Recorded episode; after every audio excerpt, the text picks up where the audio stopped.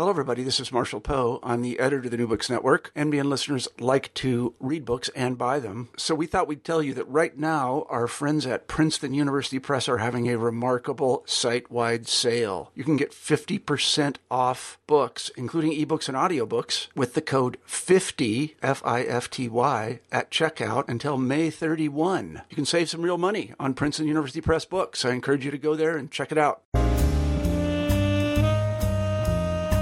Hello, and welcome to the interview series New Books in African American Studies, where writers and scholars of African American life, culture, arts, and sciences discuss their new books. I'm your host, Vershawn Young, and today I have the opportunity to talk with James D. Unnever. He's one of the authors of a provocative new book entitled A Theory of African American Offending Race, Racism, and Crime, published by Routledge in 2011. The second author on the book is Shaun L. Gabbidon. This book builds on what the famous social scientist W.B. Du Bois asserted more than a hundred years ago that any theory of African American offending must be grounded in the real conditions of what it means to be black living in America. Today, African American men account for little more than 6% of the U.S. population. Yet, they account for nearly 60% of the armed robbery arrests in the United States. What does this glaring disparity mean? And what can account for it? James Unnever and Shaun L. Gabbidon, for the first time, have constructed a theory of African American offending that helps to explain these and other statistics. Let's listen in to what James Unnever has to say about his new book. Hello, Professor Unnever. Good afternoon. Today we are talking to Professor James D. Unnever about his new book, A Theory of African American Offending Race, Racism, and Crime, published by uh, Routledge Press in 2011. Professor Unnever is the first author on this book and is co authored with Shaun L. Gabbidon, who is a distinguished professor of criminal justice in the School of Public Affairs at Penn State, Harrisburg. Professor Unnever, we're very delighted to have you on the program today, and we'd like to start by asking you to tell us a little bit about yourself. Right. Well, I'm a uh, full professor at the University of South Florida, Sarasota, Manatee, on the west coast of Florida. And uh, I previously taught at Mississippi State and another university called Radford before I came here and I got my PhD from Duke University, and I also got a couple degrees from the University of Florida. And I'm principally a sociologist who studies uh, patterns of crime, theories of crime, and race relations. Nice. Can you tell us how you and Professor Gabbidon came to write this book, A Theory of African American Offending Race, Racism, and Crime? Uh, yes. Uh, essentially, the two of us came together um, out of frustration, to be honest with you. I've been teaching criminology for 30 years and have always been um, aware of the tremendous disparities between African Americans and whites in their level of particularly violent crime. And I've waited 30 years for someone to develop a a theory that I believe speaks to race relations in the United States and how they impact both blacks and whites. And over those 30 years, there hasn't been a single theory, in my estimation, that has uh, included within it the everyday experiences of what it means to be black in America. And Sean felt the same as I, as my co author and we were equally frustrated by the fact that there are uh, a large, well, relatively large number of theories of criminal behavior, and I believe not entirely coincidentally, all written by white men that argue that there is not a need for a specific theory on why African Americans are, for example, more likely to engage in violent crime. And these these other theories essentially argue that the same causes uh, of behavior uh, generalized to both whites and blacks. So, for example, that a theory may argue that poverty is the cause of crime, regardless of your white, if you're white or black, and that the reason why blacks engage in uh, more violent crime, at least according to the official statistics, is because they encounter more poverty. Well, we don't dispute that. I mean, that seems to be relatively common sense to us. But despite all that, we argue that there are everyday experiences that African Americans encounter that whites and other races and other ethnicities, including Hispanics, do not encounter. Mm-hmm. And it's in these other experiences that the richness of the black experience in a racist society uh, bears fruit for explaining their offending. So Sean and I met uh, during a criminology meeting, a national meeting, and out of this frustration, uh, and also it can't be ignored that Du Bois uh, argued over a hundred years ago for a theory of black offending to be grounded in the everyday experiences of being black in a racist society to be formulated.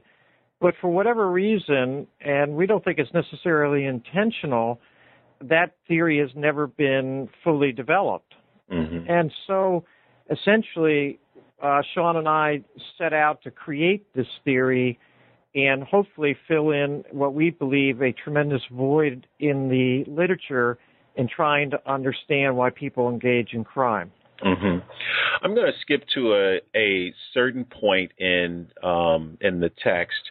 Um, it's not it's not following exactly the the chapter outline uh, here, but I, I, think that listeners will want to know uh, your perspective on, on, this, and you and you talk about it in the book, uh, you and, and, Professor Gabbidon, about the uh, Obama effect, or um, what does having uh, a um, president of African descent, the first one now, uh, how does that affect, or can affect, or will um, African American offending? Right, right. He and I actually published uh, an article in one of the top journals in our field on the Obama effect.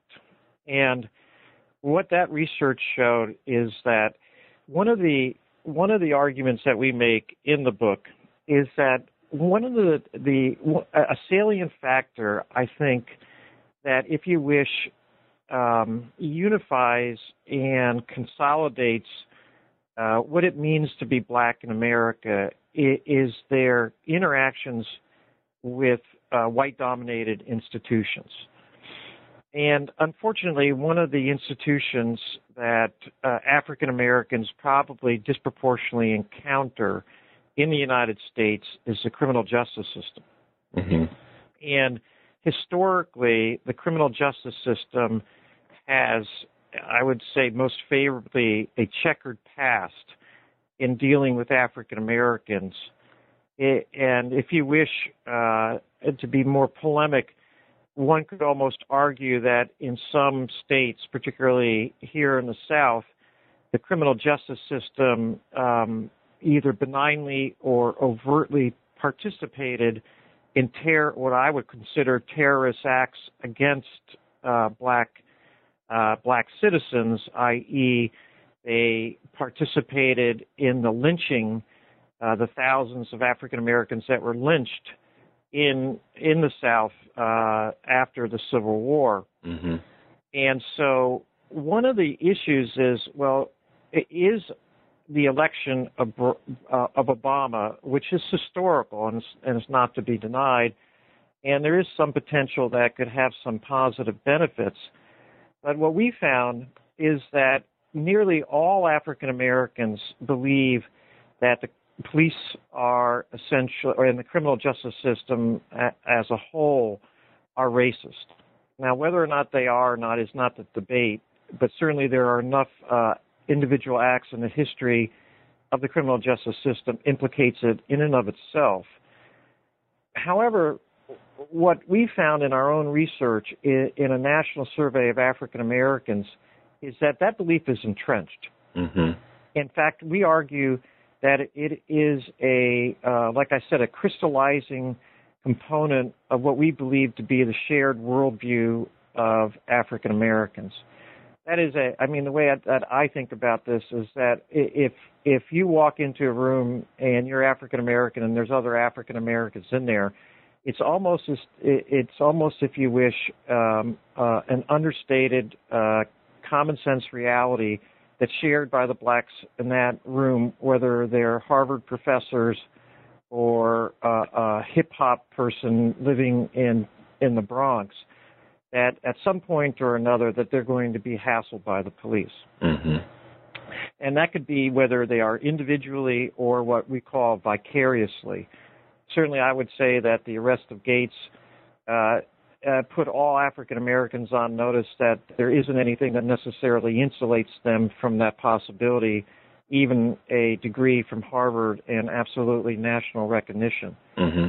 And so that what our own research showed in terms of the Obama effect is that African Americans essentially uh, nearly universally agreed that Obama would have little to no effect on altering their perceptions of the criminal justice system. Mm. Now, they did report that there was the likelihood that their life situation would improve in other areas, for example, in terms of getting uh, more political representatives and, and potentially even in their own career advancement, at least they believe that Obama would have a better effect for, on them than they would than he would on whites. But the reality is that almost all the blacks that were included in the survey essentially believe that Obama will have no effect on what we believe to be one of the primary causes of black offending, and that is their vicarious or personal experiences with criminal justice injustices. Mm-hmm.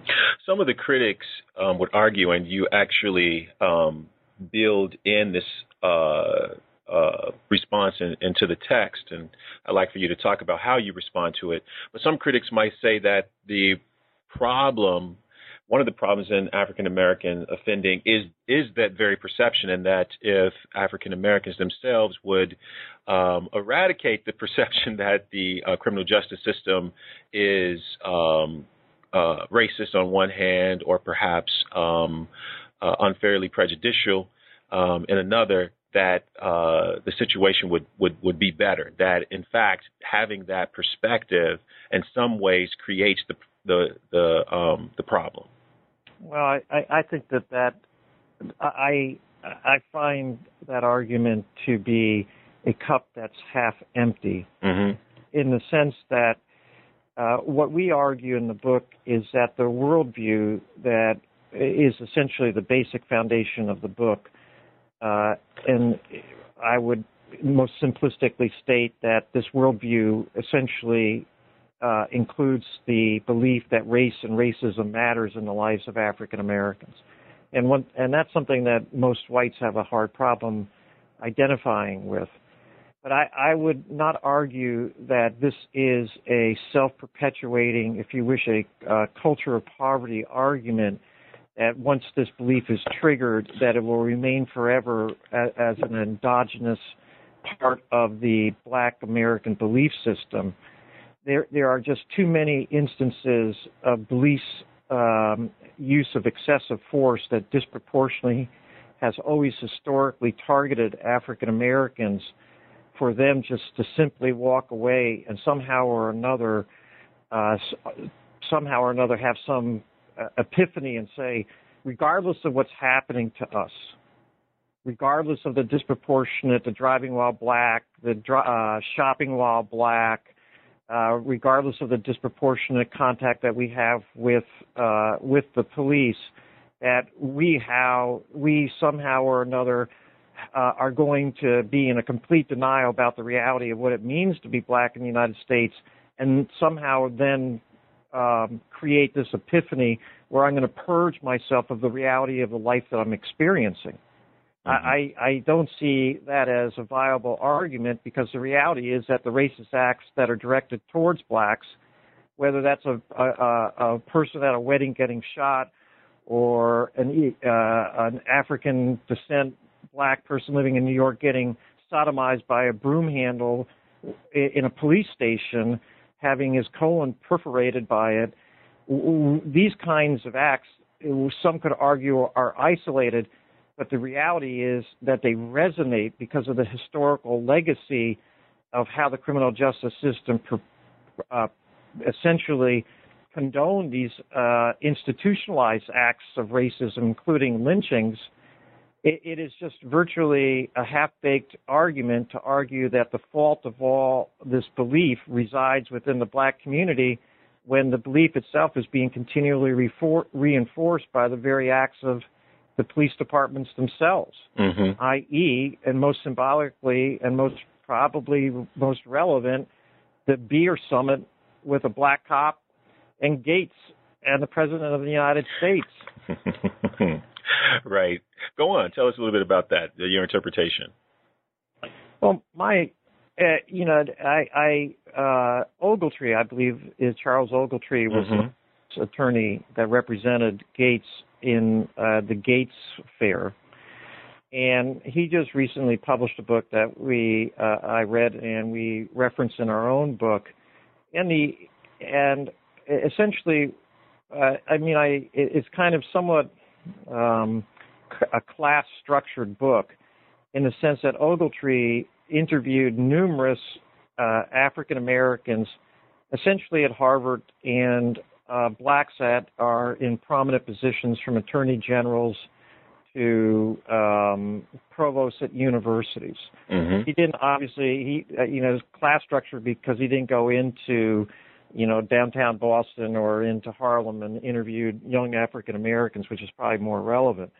But in the, in terms of offending, but what was what he discovered in his interviews is that the experience that Gates had was almost nearly universal for all uh, successful blacks. Mm-hmm. That is, uh, so many, uh, every person, and, and, it was just endless. It, it was one anecdotal story after another. It was uh, almost depressing by the time you finish reading the book. That every single one of the uh, these uh, these stories in this book in, described in, uh, an encounter with uh, a Harvard student walking across the commons uh, late at night, getting coffee to continue uh, the rigorous studies that are required to graduate from Harvard, and sure enough, getting uh, uh, stopped, frisked, uh, under the pretense that you know somebody got robbed and you're a black male and you therefore are a suspect. And for me, to be honest with you, it wasn't necessarily the universal experience that was profound in terms of my understanding of black offending, but rather that these isolated events in these individuals' lives uh, are never forgotten. Mm-hmm.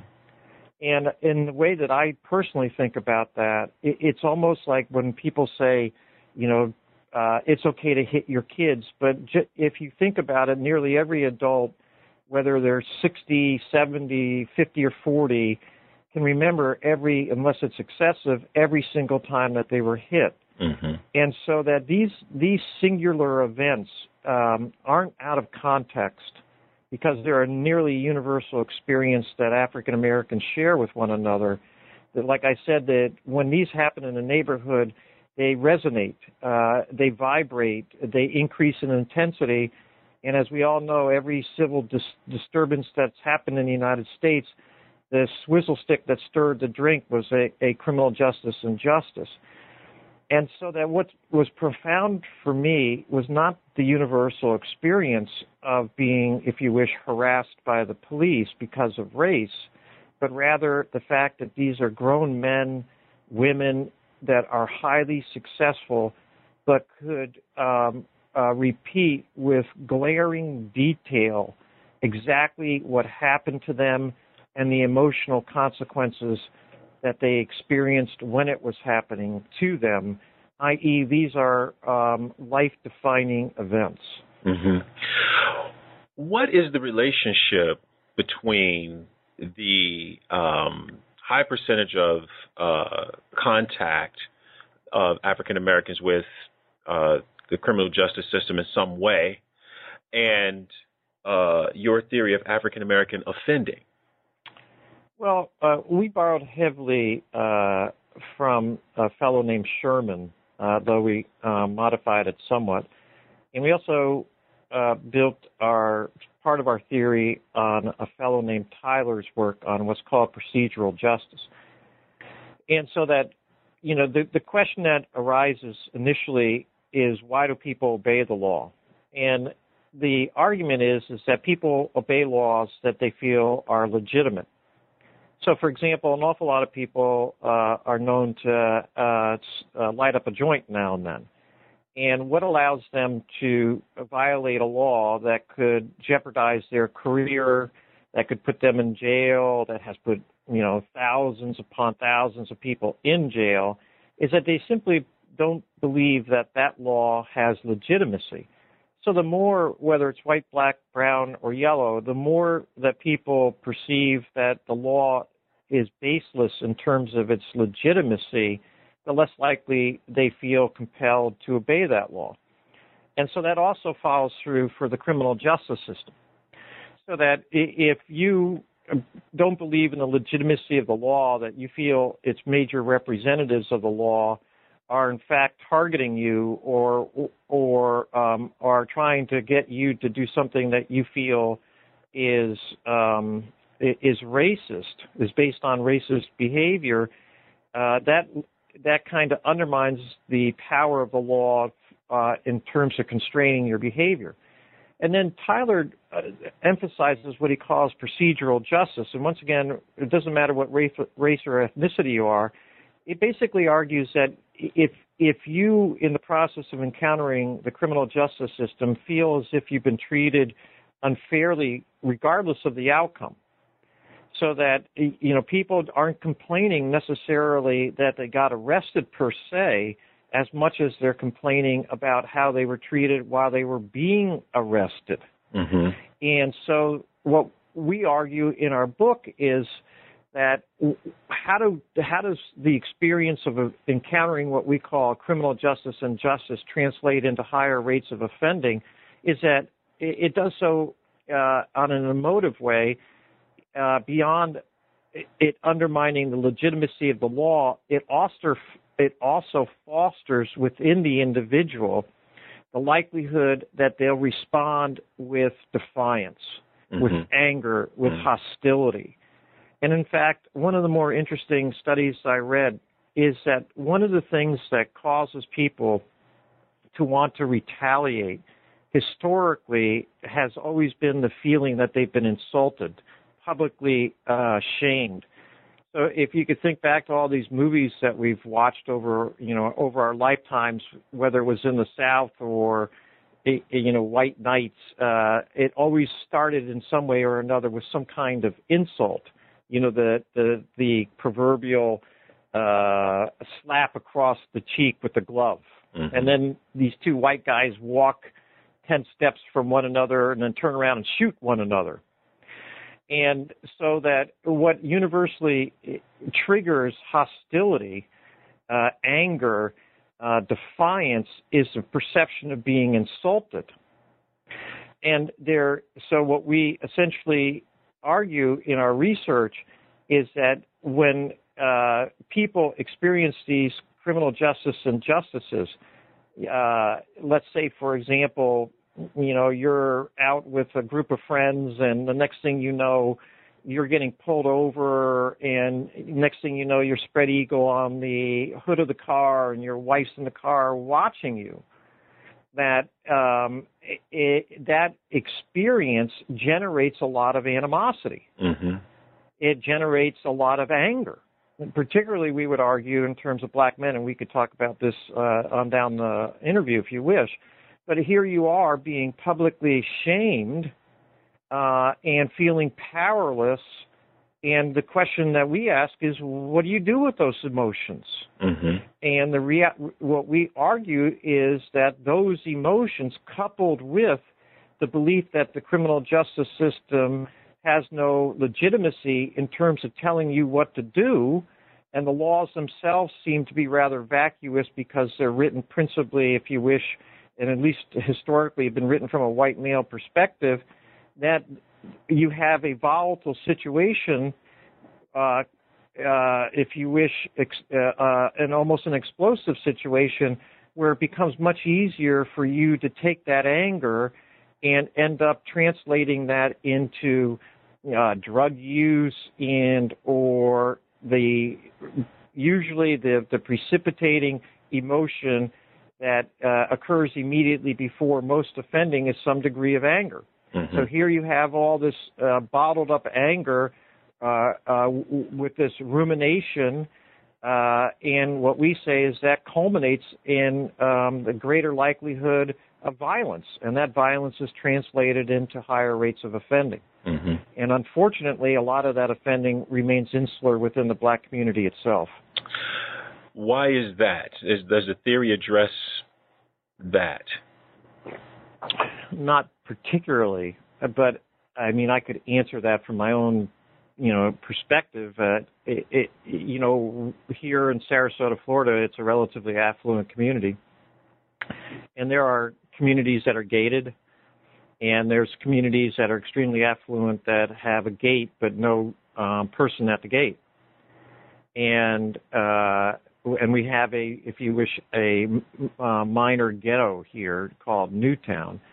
But the bottom line is, if if a black male, 18 years old, drove out to a community which I'll call Bird Key here in Sarasota and went past that gate, I could absolutely guarantee you that uh, that person would be under surveillance.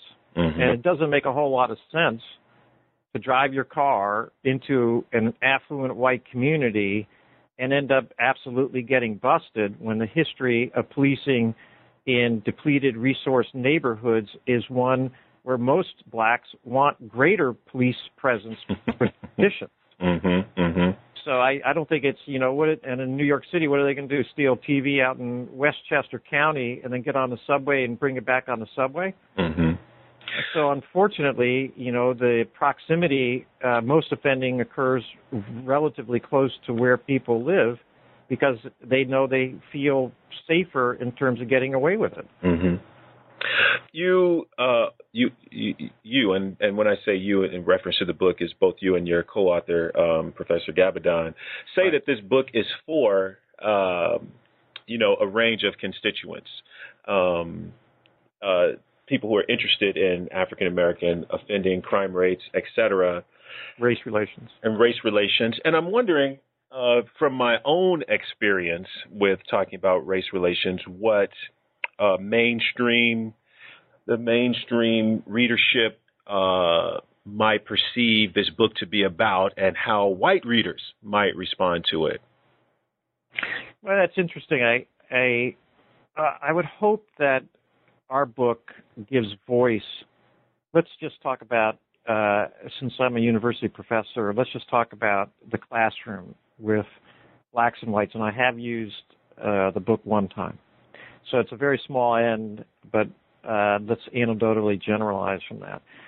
I, I, oh, there's no doubt that I believe, and I'm optimistic on this, and it's new, it's newly out. But I hope um, I seriously hope that this book gives voice to the black students at our universities. Uh, I, I, think, uh, for example, there's been an explosion of female criminologists. When I started in criminology, there was you could go to a national meeting and there would be 10% women. Now it's almost 50%.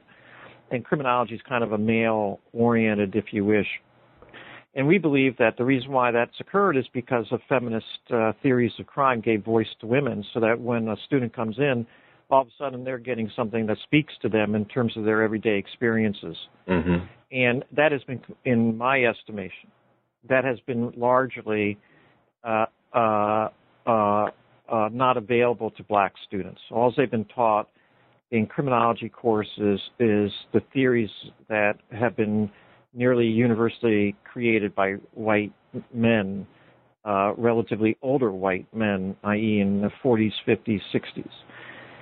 And so that I hope that uh, our book gives voice to uh, the black students who are in the sociology, criminology, psychology, race relations, Afro uh, centric courses.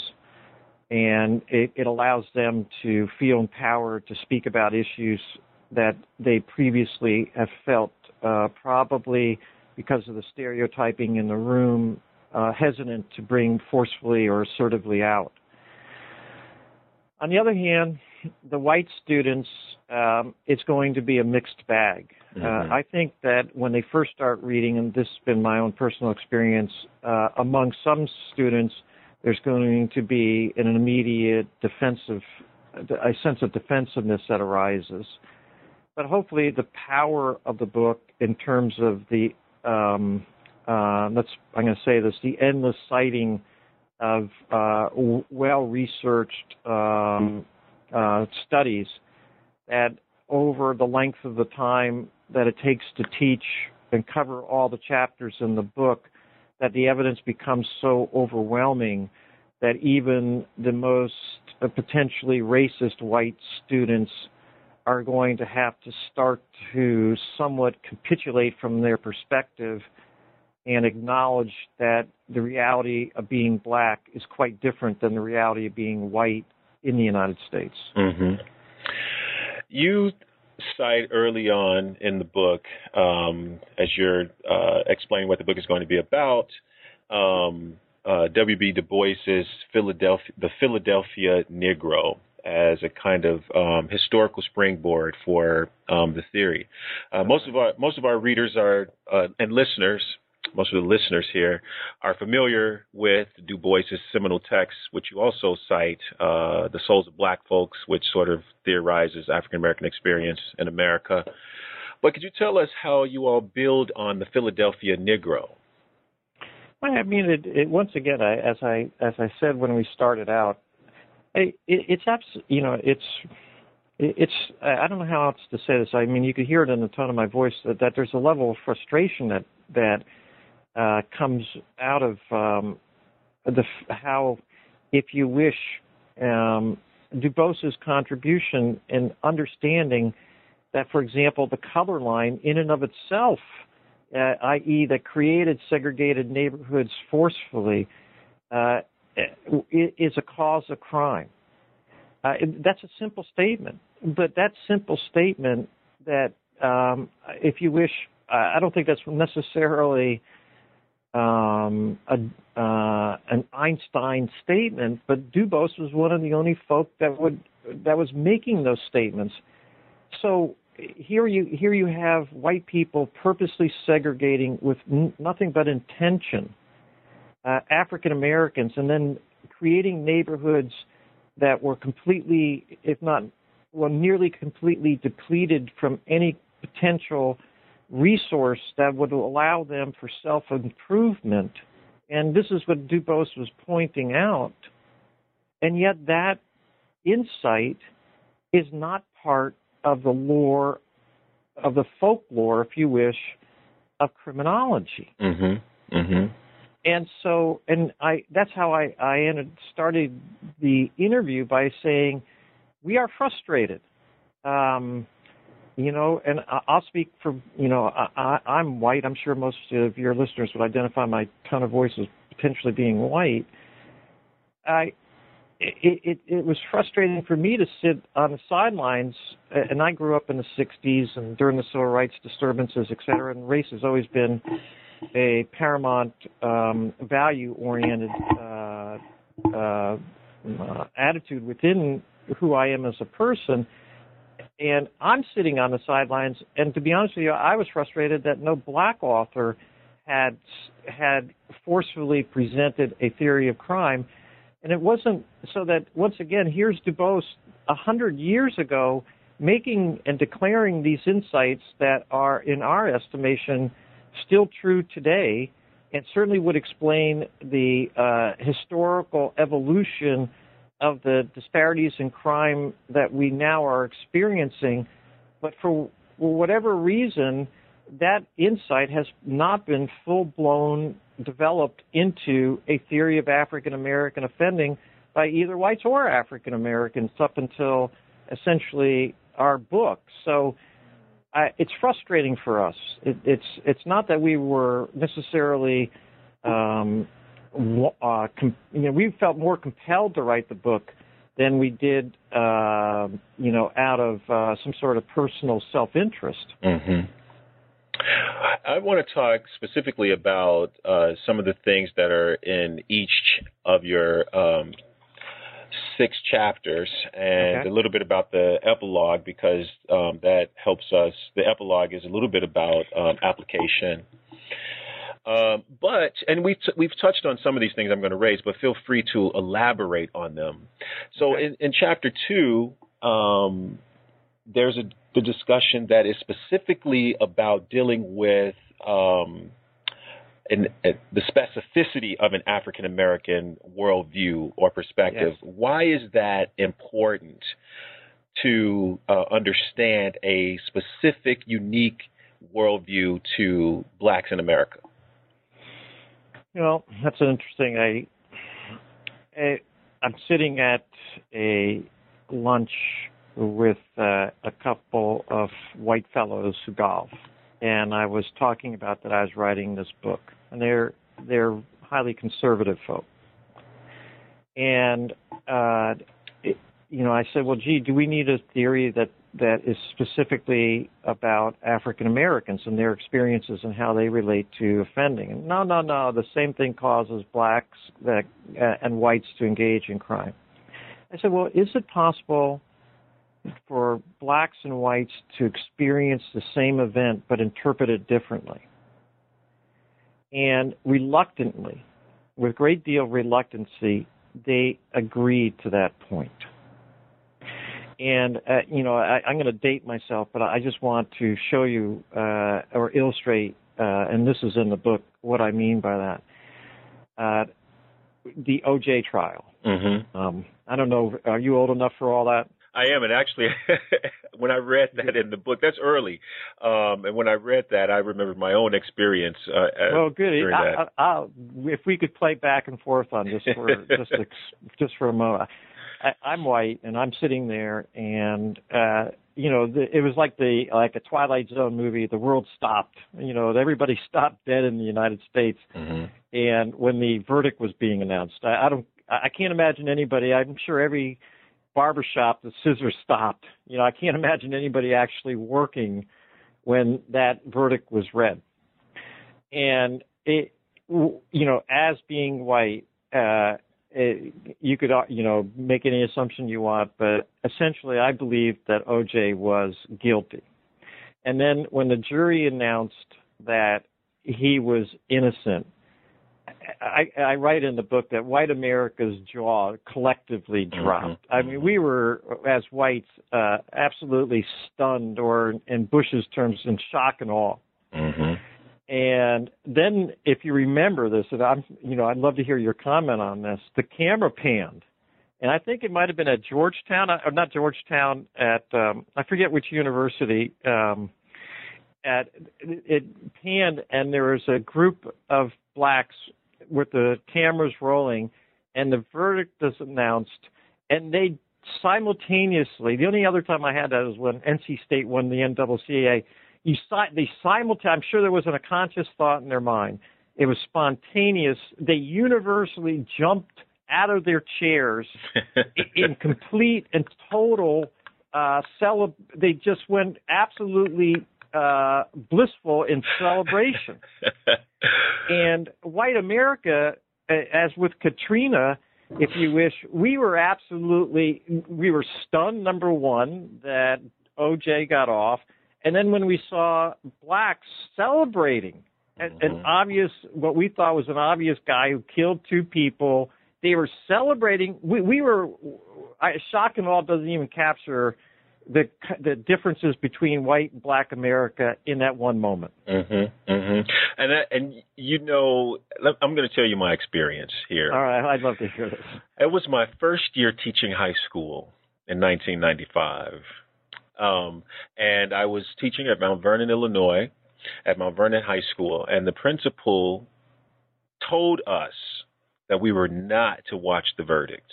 Oh my God! On the on the television, and all of us had uh, um, televisions in our classrooms, um, and uh, I defied the the principal's decision, and and in my class, it was a predominantly um, white school um, in rural Illinois, and I told the class we're going to watch the verdict, but there should be no displays of emotion, regardless of what the verdict turns out to be. Don't tell me you started jumping up and down.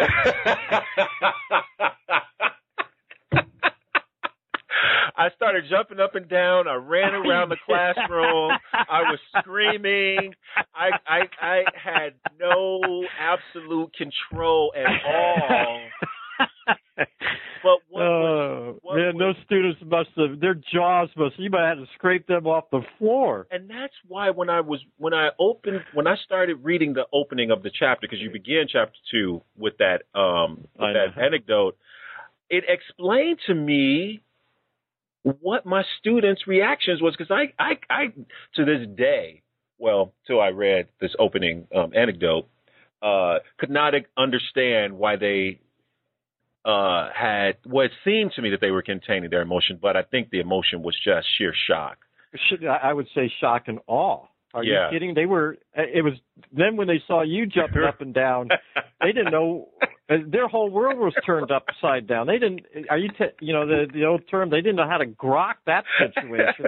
exactly. But I want to tell you why I was jumping up and down, even though it was tell spontaneous. you. Go ahead. I'll tell you. Okay. I'll tell you, and you can tell me whether I'm right. And maybe this will validate the book. That you weren't necessarily celebrating the fact that uh, this potential person got off, right? And you may even somewhat believe that he had done it. But what you were celebrating was number one, a black man getting the same justice that whites routinely get, and Johnnie Cochran, a black lawyer, uh, if you wish, doing it. Right.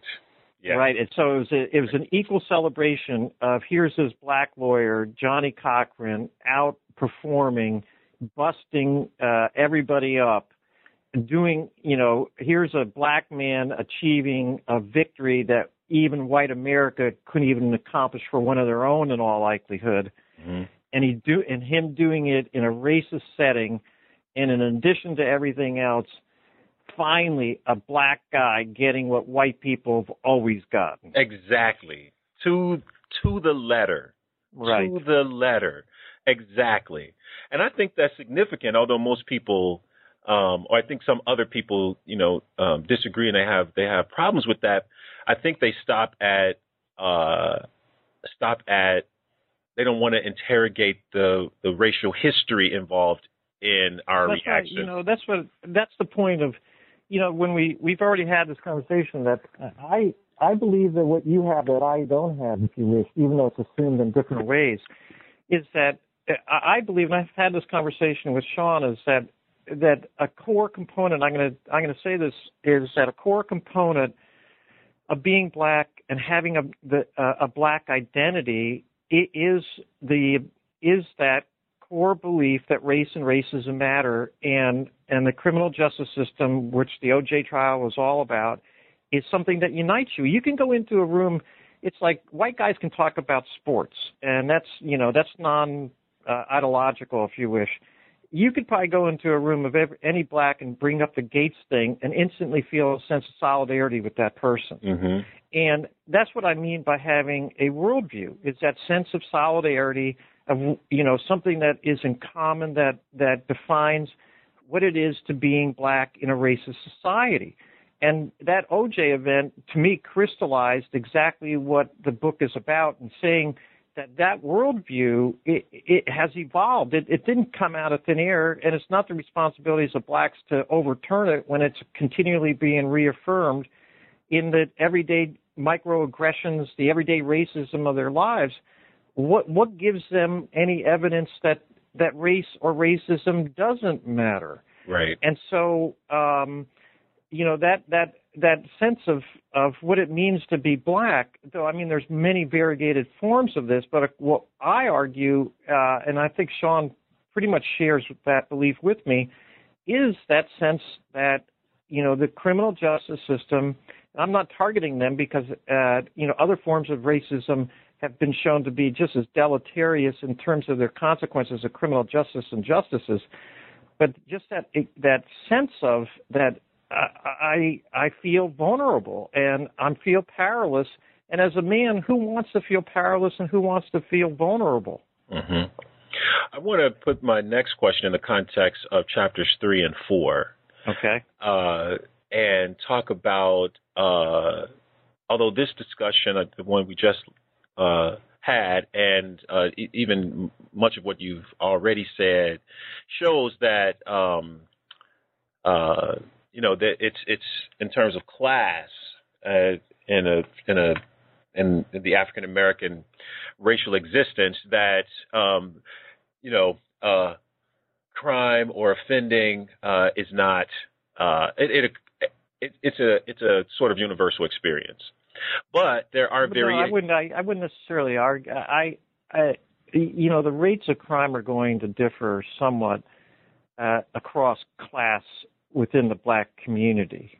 Will it will it differ so much that it that it's zero in a certain class? Um, well, that zero is never achievable. Right. I mean, so that's, right, that's white people. I mean, Yeah. look at all we got all Madoff Right. all these other guys. You know. that's all I meant Uh, by universal. I, I I just meant that no one's exempt from either contact. Um, and you even mentioned earlier vicarious. Uh, That's uh, right. Relationship. So that's all I meant by u- Oh, universal. yeah, well, here, well, let me kind of interject then, uh, because this is one of the questions that I'm sure the readers may already be formulating, or the listeners, is we argue that this worldview is nearly universally shared by all blacks. Mhm. That is, that race and racism matter in their lives. So then the the question that we pose throughout the book, and I think this is what gives the book real substance, because that argument isn't particularly tremendously insightful, even though it's been hugely ignored. Mhm. Then the question becomes much more complex, and that is if almost all blacks believe that their skin color matters, then why don't all blacks equally have the same likelihood of offending? And I think that that's what you're basically asking. yeah, that's it. That's it. It just you're just much more articulate with it. I wrote the book. I I, I think that that's a you know that that is a fundamental question. And do you want me to speak on that? Please, that is the question. Okay. Um, the it, it's uh, you know I'm going to give you Reader's Digest versions on that. Um, let's just begin with um, what we argue in the book is that you know the the experience of being discriminated against, and the research is unequivocal. It has, if I'm going to say this, it's probably not overblown, disastrous consequences for blacks. Uh, you die younger than I. Uh, you suffer from hypertension. Uh, you have all these health-related uh, diseases, if you wish, that um, are a result of the constant awareness that your skin color matters. So that when you walk into a room, you feel the presence of what we talk about in the book uh, when we do nearly a whole chapter on the negative stereotypes, the criminal black man, Right. um, you know, that you may be less intelligent. Uh, and there's all sorts of data to suggest that the vast majority of whites hold these opinions. And you walk into a room, even as a professor, uh, and whether it's in your classroom, and you may you may be experiencing or perceiving a degree of skepticism, for example, within your students. That how are you as a black man, even with a PhD, how are you going? And it's almost like prove it to me. Where I walk in, and the assumption is that I'm an authority, hmm and and that has debilitating consequences, uh, especially when that's a daily experience in someone's life. That's called stress. But the reality of the situation is is that people differ in their encounters with racial discrimination and negative stereotypes. In fact, in the book, we argue that the experience of racial discrimination should be measured the same way that people measure child abuse. For example, age of onset. Who was your first experiences with racial discrimination? Was it with people who you respected? Was it people like a teacher that essentially belittled you in the classroom in front of your peers? and then so it's age of onset, it's frequency, it's duration, it's who's involved in the actual, and I'm going to use this word, abuse itself. Mm-hmm. And what we argue is that the experiences of racial discrimination are not uniformly experienced. And so, for example, one of the more difficult sections for me to write was, well, gee, why don't black women have the same rates of crime as black men Mm-hmm. if they also share the worldview that their race matters in a racist society? Yes. And the answer to that question, though, I hope that other researchers and listeners out there um, uh, are taken to task and develop this more fully. I'm going to. I don't have this quite written in the book, but I'm going to tell you uh, anecdotally why I think that. I'll give you an example why uh, black men offend more than black women, even if they equally believe that race is meaningful in today's society. Okay, so you and uh, a friend of yours uh, are you're walking down the street, and let's say that you're not dressed. You're dressed, uh, you know, kind of um, baggy jeans. You're, you're dressed more than casual, and there's a white woman walking down the sidewalk. Uh, what reaction does she have to you? Okay, uh, does she tighten her hold on the purse? Uh, does she try not to engage in eye contact? Does she uh, slow down her gait or does she increase her gait? Okay. Now, two black women, you know, also not dressed to the nines, are walking down the sidewalk. How does the white woman react? I would imagine she looks at them to see whether or not she knows them or whether or not they're friendly or you know, as if they were just two other white women walking down. So, what I'm trying to say is that our society has constructed stereotypes that unfortunately have overly burdened the black man with all sorts of ne- negative depictions. Mm-hmm. And these negative depictions are crushing in their consequences where where the same where whites have not constructed nearly, if you wish, as damaging stereotypes of African American women. Mm-hmm. And consequently, as a result of those stereotypes that are pervasive among whites, and whites hold more power than do African Americans, African American men are continually put into positions where they're where they're fully aware that this what we call the criminal black man stereotype is probably being held by everybody in that room. Mm-hmm. And it's the burden is to prove them otherwise on you. And but with black women, there are stereotypes, but I don't believe that whites hold those nearly as universal, and the depth of those stereotypes are not as um, deep as they are in terms of the convictions that whites have about black men. And consequently, black women are not encountering the same level the same intensity, the same frequency, and the same duration of being continuously bombarded with everyday racism. Mm-hmm. What about the class question? So you just spoke on the gender question. What about class? We really don't deal with the issue of class. Uh, you know, we, we talk about, for example, that that black even successful blacks in their place of residence, if you look at two, if you look at it black and white equal in terms of their income, blacks are still less likely to live in the same quality of neighborhood. Uh, and it's strictly and only, well, I shouldn't say strictly, but it's largely because of race. And we do have a little paragraph on white collar crime. Mm-hmm. And what we argue there, which we haven't talked about, and I'll just weave this in, a cor- uh, I would say that a large component, uh, I don't know, 50 to 60 percent, or 50 percent of our book is essentially built around this, what we believe to be an ironic dilemma.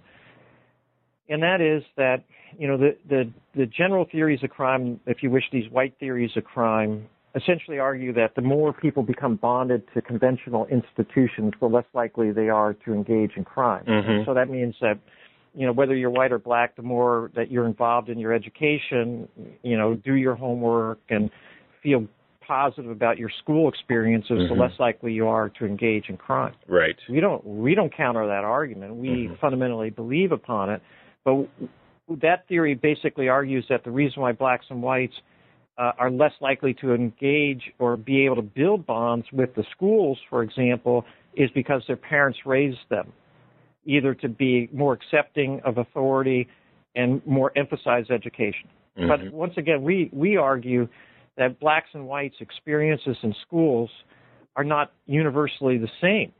Right. And so what we essentially argue is that blacks are continually confronted with what I believe is a, uh, an admirable ability among uh, the vast majority of whites is to build bonds with institutions that they feel are racist. Mm-hmm. It's almost like asking someone to love someone who's hitting them, mm-hmm. and then saying, "Well, why don't you go ahead and and why are why are you why are you divorcing that person? Why are you leaving that person? I.e., why are you dropping out of school? You good for nothing. Why are you you know?" And then somehow or another. Uh, um, uh, blame the person for making the decision to leave school and drop out but what we're saying is, wait a second, you're asking African Americans to build uh, strong bonds with institutions that they feel are treating them unfairly. And we, sh- we have uh, all sorts of data to show that school suspensions, uh, expulsions, uh, fights, etc., are disproportionately impacting African Americans, mostly African American boys. So here you are walking into a classroom that you know is is contaminated with negative stereotypes of who you are.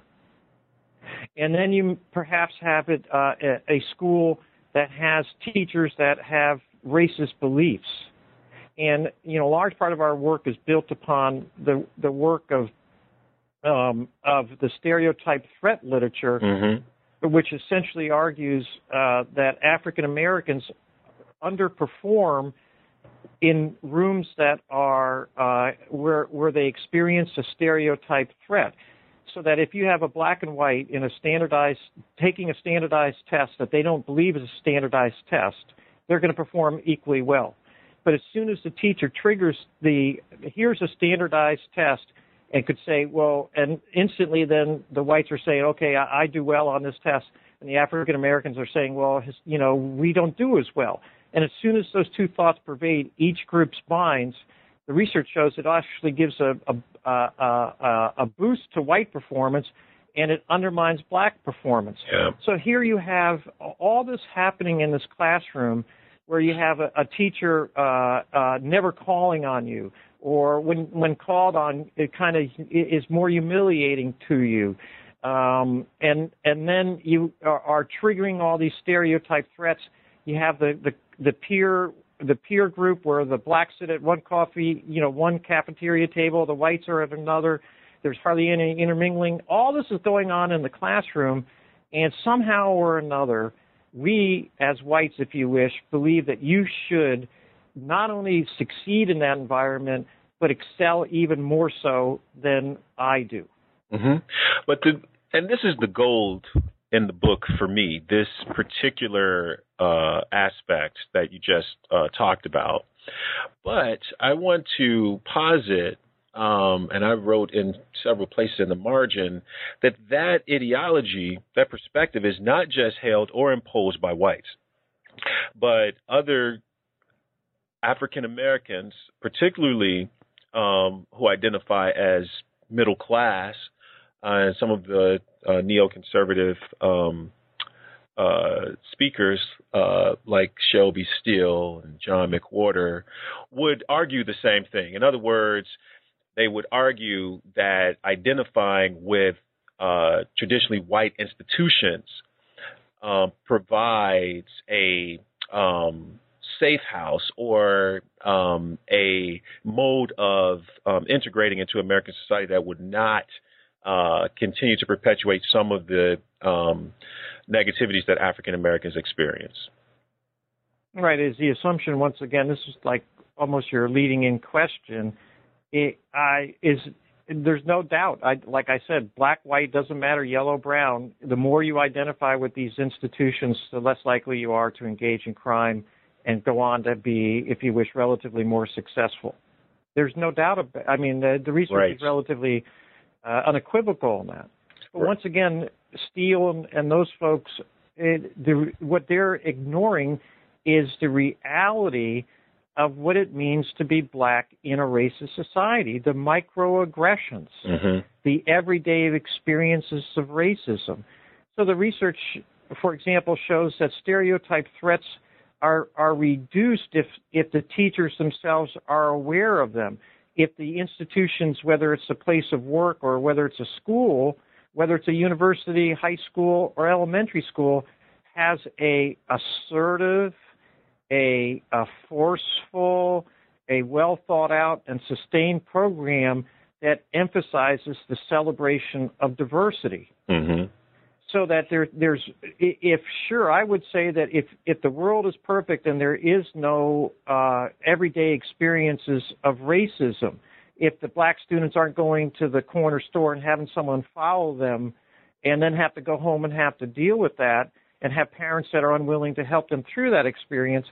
Sure, I mean, in the perfect world, these guys are absolutely clear. They're clear minded. But once again, if they forcefully speak about the very issues that we believe give rise to the very behavior we talk about, and that's offending, I would absolutely be willing to say that they're on to something. But to only present the cup half full mm-hmm. and not talk about the everyday experiences of being black in a racist society and how they impact the ability of blacks, particularly black boys, black men, in, a, in identifying with a, with an institution that essentially thinks they're hoods, criminals, uh, gangsters, it is absolutely, uh, to me, uh, relatively incredulous. Mm-hmm. Uh, would you read from the book? Okay, I'm gonna I'm gonna read one section on the um, uh, out of our conclusion. Now, let me see if I can get this up for you. All right, let's see. You ready? Yep. Okay, I'm going to read about four paragraphs. Our theory of African American offending centers its analysis on the lived experiences of African Americans in a conflicted, racially stratified society. We argue that African Americans have a unique worldview that has been and continues to be shaped by experiences with criminal justice injustices, racial discrimination, and pejorative stereotypes. Our theory contends that these experiences have deleterious consequences that are related to offending. They cause African Americans to experience negative emotions that are related to offending, including anger, hostility, aggression, defiance, and depression. Together, these debilitating feelings exhaust their emotional capital leaving them vulnerable to engaging in impulsive behaviors, which is a chief factor relating to offending. Experiencing racial injustices also causes African Americans to offend because they undermine their capacity to build strong bonds with conventional white dominated institutions. That is, African Americans are confronted with the paradoxical task of building strong bonds with, quote, conventional, unquote, white dominated institutions that many of them perceive to be racist, such as the criminal justice system. Our theory additionally stipulates that African American parents, which we really haven't talked about yet, can attenuate the deleterious consequences of racial injustices. Indeed, the research shows that shows the brilliance of African American parents as some reframe these injustices as challenges that their children must overcome. This resiliency is reflected in the fact that only a minority of African Americans offend even those residing in areas purposely constructed to racially subordinate blacks, that is, urban ghettos. Thus, the data indicate that the vast majority of African Americans rise to the challenge. The rage that flows from their racial subordination is transformed into a healthy resistance. It provides them with the energy, the agency that they have channeled into dismantling many of the institutionalized forms of their repression, such as the legacies of Jim Crow. Mm-hmm. Our theory further recognizes that the U.S. remains a conflicted, racially stratified society. Consequently, African Americans are confronted with the reality that they will encounter criminal justice injustices, racial discrimination, and the consequences of being injuriously stereotyped.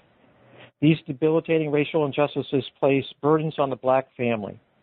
African American parents are confronted with having to deal with their own anger, defiance, rage, depression as they are assaulted by these injustices while simultaneously preparing their children so that they not falter from their own awareness of how their race and racism will negatively impact their lives.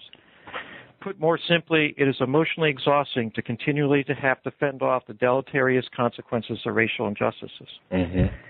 Consequently, a minority of African American parents fail to fully provide their children with the skills that they need to fend off their own encounters with racial injustices.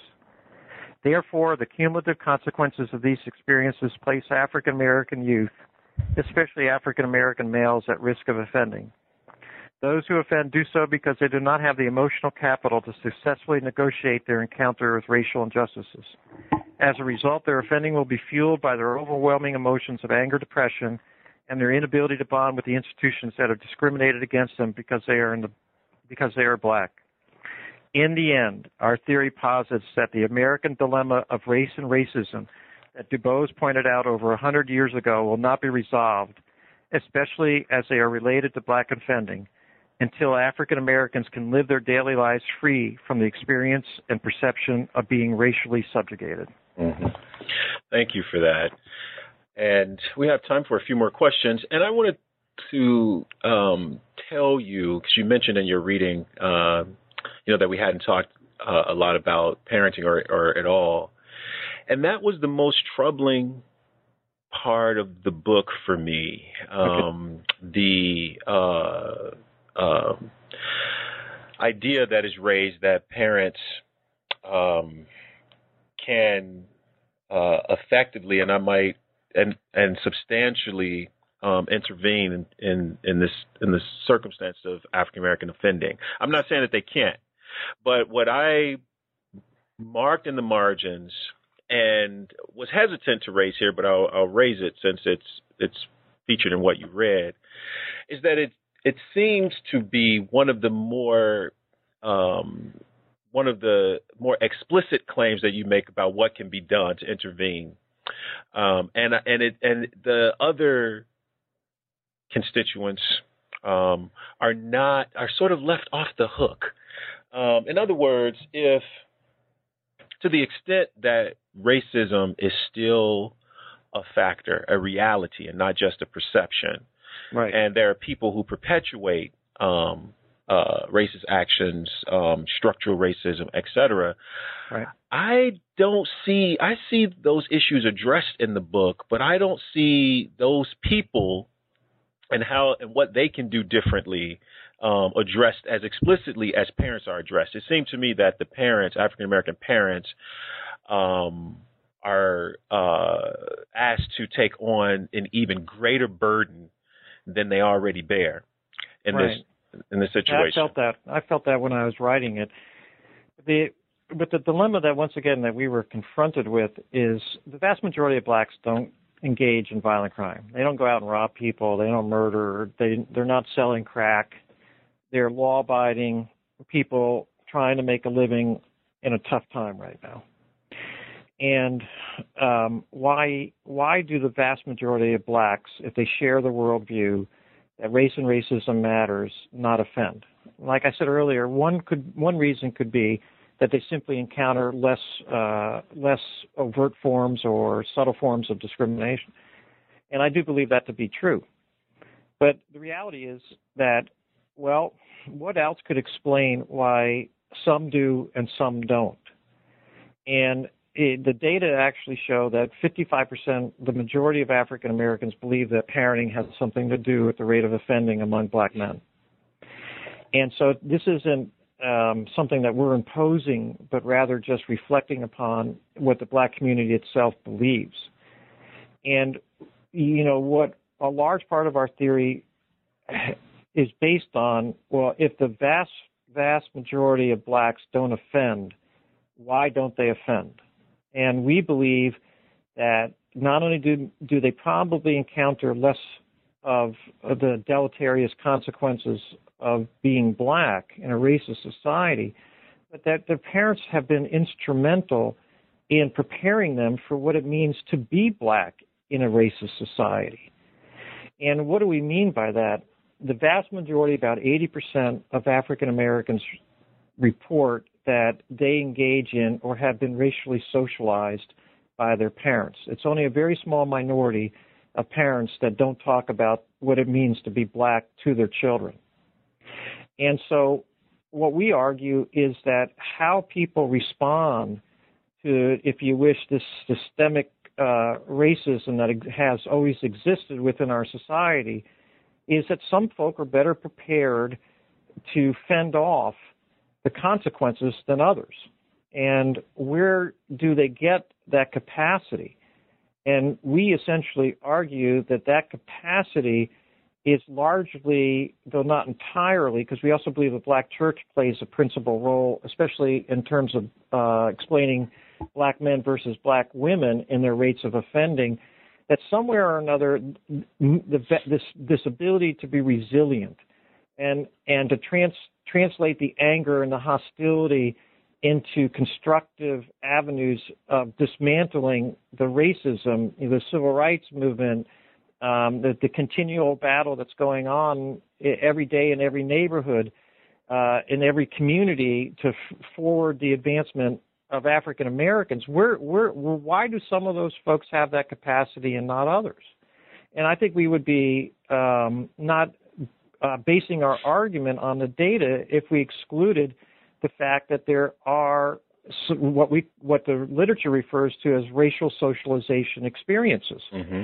So that if you, for example, the research though the research is you know nearly equivocal on this, if you feel good about being black, whether that's privately or in public, and in addition to that, you've been taught how to respond to these microaggressions, the everyday racism that you experience how do you cope with that experience?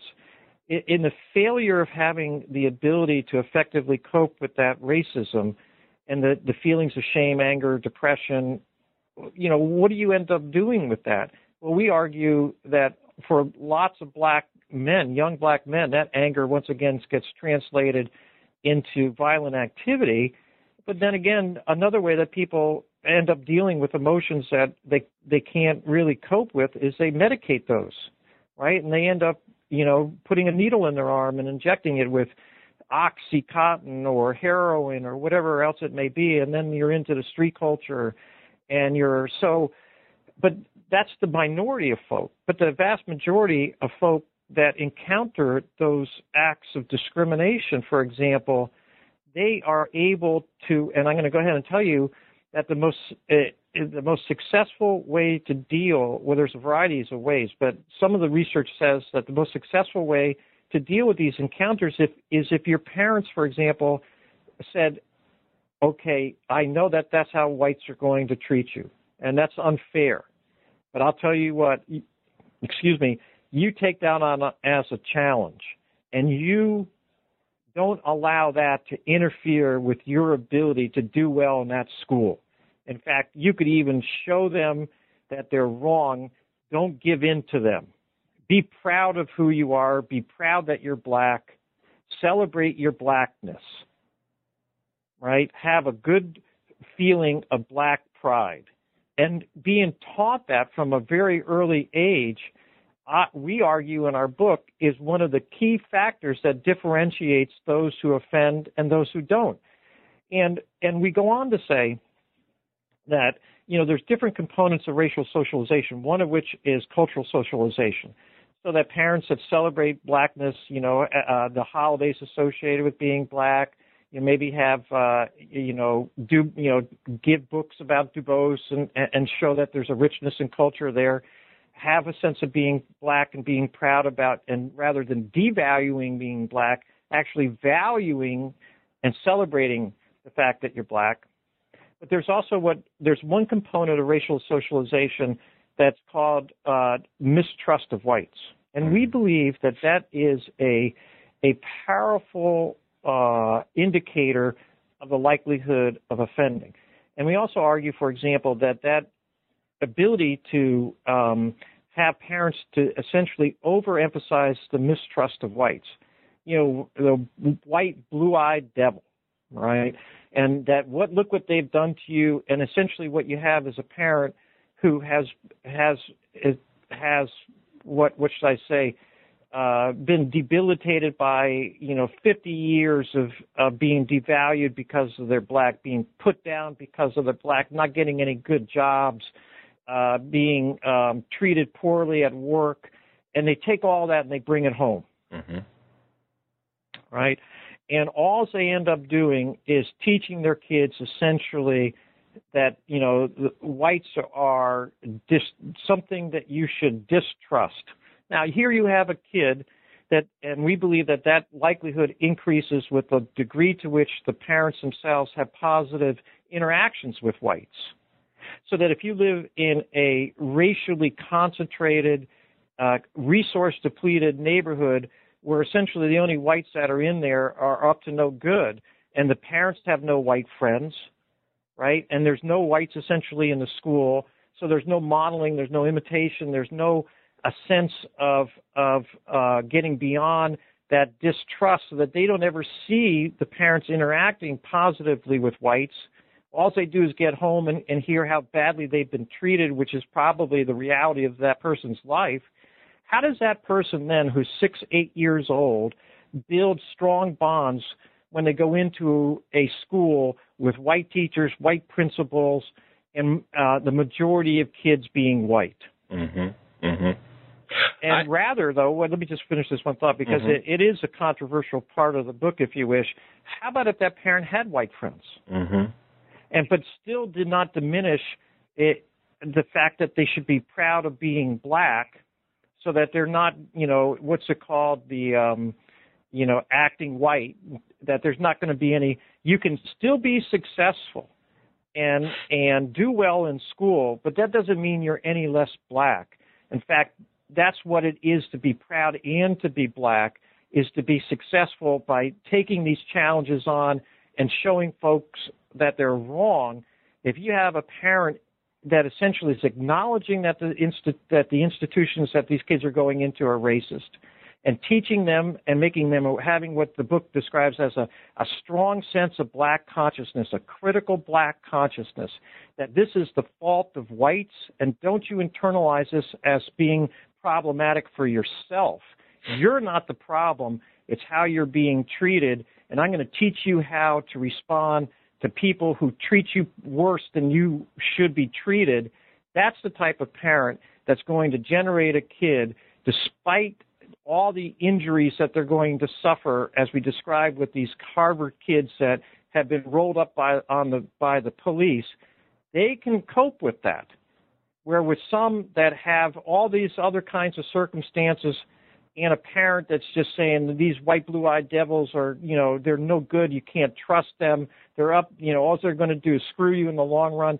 Those kids what's going to happen to those kids?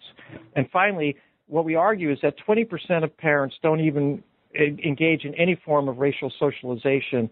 And what we argue is that those are the kids that are most at risk because those are the kids that are going to create a black identity largely from kids that have already been disidentified from the schools, hanging out on the streets, and what that black identity is going to be formed essentially integrating themselves within peer groups that are, if you wish, defined by their mistrust of white dominated institutions. Mm-hmm. Let me respond. Okay very briefly as uh, not only a, a, an interviewer, but basically in my role as um, a professor of African American Studies, um, and being intensely and immensely um, uh, interested in in your book. What you've just posited, um, I, I, agree with you um, wholeheartedly. But the one thing that the parents cannot do is eliminate um, alone the challenges that they can prepare the, children to cope with. And I think that is a fundamental problem that the challenges remain. The other thing is that the coping strategies um, uh, that that those the children will develop um, themselves lead to maybe not offending, but to certain um, let's say physiological factors that we talked about at the beginning. Right. So, you know, you said that African Americans have a shorter life expectancy, et cetera, and that is across the board, not um, just in the underclass, but uh, middle class African Americans as well. And my argument is that parents and middle class African Americans who socialize um, their children uh, and and argue uh, critics who try to socialize uh, readers, the the masses, into um, an American society that asks them to uh, go twice, do twice as much work to get half as far, or to um, deal develop coping strategies to deal with um, structural and everyday uh, racism. Uh, without challenging the system of oppression, without challenging those very uh, the, the the structures that uh, remain in place, it's a it's it's also um, uh, a half full cup. I think uh, to use your um, analogy.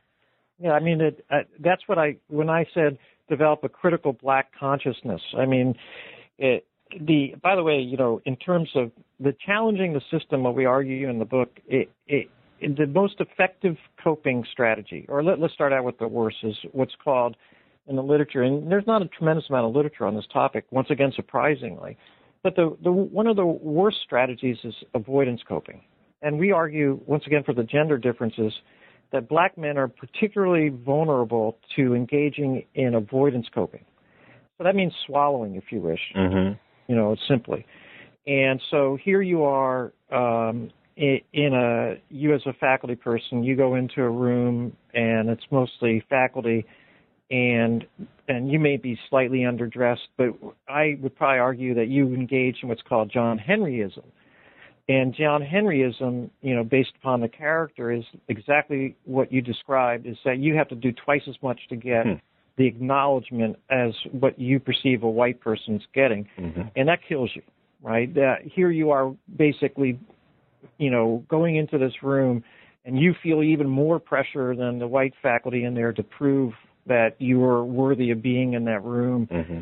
Uh, you know, Gates talked about how he used to he wore a tie every time he flew. It, so this John Henryism is just as debilitating as, um, if you wish, the avoidance coping. You, are between a rock and a hard place. Mm-hmm. So you go into that faculty room and someone asks you, well, can you get me a glass of water, please? right? It's a microaggression. it was inadvertent. Uh, the person didn't, you know, uh, for whatever reason, but it's racist, and you uh, that's shattering. Mm-hmm. Right, and and then you're compelled like a rat on the wheel to overcompensate, overcompensate, and and of course then you die at a younger age. So, but the avoidance coping, I don't, I, I, you know, if you want, you're less likely to offend if you're a John Henry than you are what I'm going to describe now. But the consequences health wise are probably nearly equal. Mm-hmm. So, uh, in the reverse of that, uh, avoidance coping. Now, this guy has said something racist to you. Okay. Now, you are put in on the spot. Now, the black critical consciousness is going to confront that person. But I argue, we argue in the book that you as a black man are constrained in your ability to confront. Because why? Any display of anger publicly by a black man instantly reaffirms the negative stereotype that the majority of whites in that room have about you. Mm-hmm. Oh, look, he can't handle himself. Oh, so what do you end up doing in that situation is you swallow.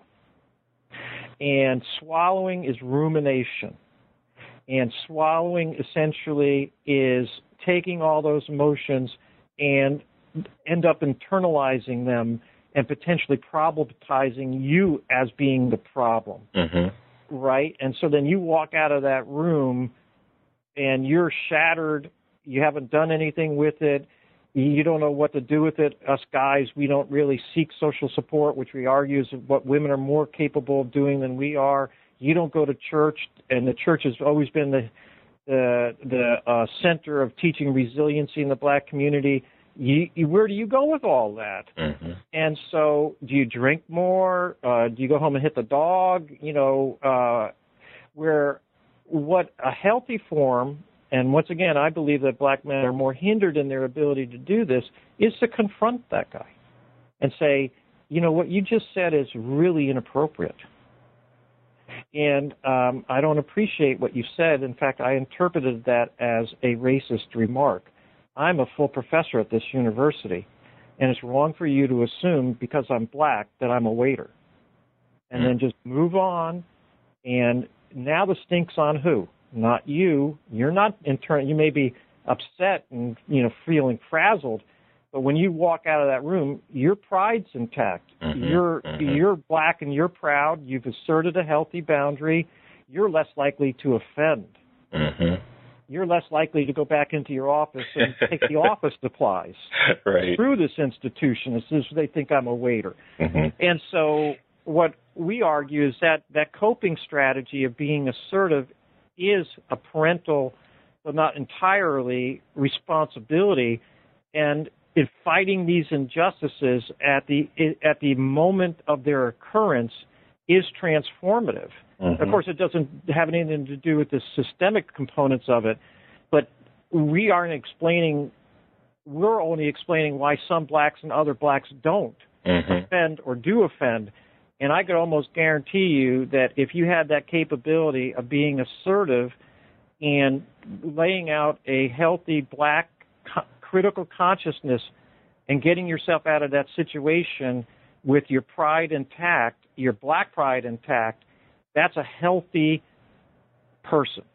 That person in our book is much less likely to offend than the one who sits there and swallows the anger and humiliation, doesn't do anything with it, and ends up going home and using drugs, excessively drinking, or going home and pilfering office supplies because they're so pissed off at how they were treated. Mm-hmm. That's a. I, I think that's brilliant, and thank you for um, uh, teasing that out.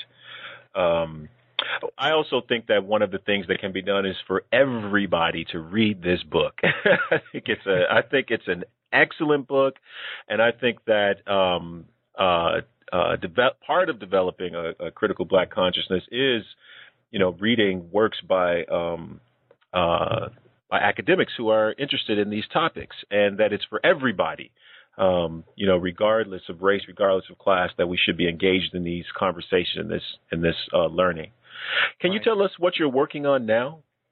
Yeah, I, I am working on two papers right now. Um, just last night, I uh, helped. I, am uh, working with two junior faculty, and one of them is the title of the paper "Working in an Emotional Ghetto," and it's really quite interesting. She surveyed. Uh, I'll just briefly tell you that she surveyed. Uh, I think like a couple thousand Tennessee workers in the public sector, state workers, and what we're finding is that uh, African Americans report less job satisfaction than whites, and we're trying to essentially say that the reason why blacks end up having less satisfaction with their work, even though the, the public sector is the one sector that blacks actually are overrepresented in terms of work. It, but they, yet there's a darker side, a, you know, a bleaker underside to all this is that they have, um, they don't get the same level of uh, capacity to express themselves emotionally at work. Mm. Once again, the anger issue, particularly black men. And secondly, so once again, if you're offended at work, do you say anything? Okay, and the answer is if you're healthy, you do. If you're unhealthy, if you wish, you don't. And then what we also say, see, is that African American workers report less emotional support from their coworkers. So that the term that I'm going to use to characterize that is working in an emotional ghetto, mm-hmm. and how that translates into the less the likelihood of you leaving that job, looking for other work, or feeling less satisfied. And then the other paper that we're looking at, uh, which is really timely given what happened in Norway, is I'm working with a fellow named Graham Ousey, and we're looking cross nationally throughout Europe and the likelihood, the, the variables that we have is the percent of ethnic factionalization. And that is, uh, you know, all these countries are having a large immigrant population now. And then we're looking at the degree to which they are supporting punitive policies. Um, you know, how much the individuals in the country want to harshly punish crime. and that we're saying that the percent ethnic factionalization in a country translates into greater likelihood of endorsing a mass incarceration type of policy because it enhances the level of intolerance towards outgroups within uh, the country itself. So what we're essentially uh, validating is that the link between intolerance uh, towards outgroups, minority groups, and uh, people endorsing punitive um, attitudes is a cultural universal. Wow. Can't wait to read it. Thank you so much uh, for joining us on New Books in African American Studies. I love the opportunity to talk about it. Thank you very much. We've been listening to James Unnever discuss his new book, A Theory of African American Offending Race, Racism, and Crime, published by Routledge 2011. James Unnever co authored this book with Shaun L. Gabbidon. As you've heard, this book is necessary reading for both undergraduate and graduate students, as well as the general public and criminologists, all who are interested in why African Americans offend. I hope you'll read this book.